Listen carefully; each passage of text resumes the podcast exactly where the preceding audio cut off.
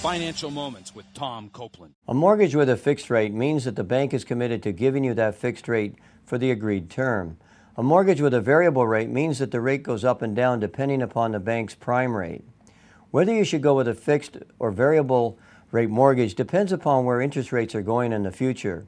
If rates are going higher, then you're better off with a fixed rate mortgage. But if the rates are going to decrease, then you're better off with a variable rate mortgage.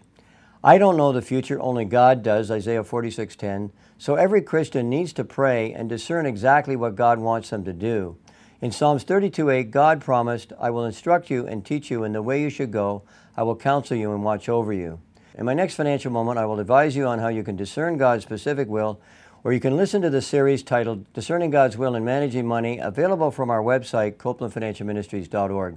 To learn more, access our numerous resources, most of which are free at copelandfinancialministries.org.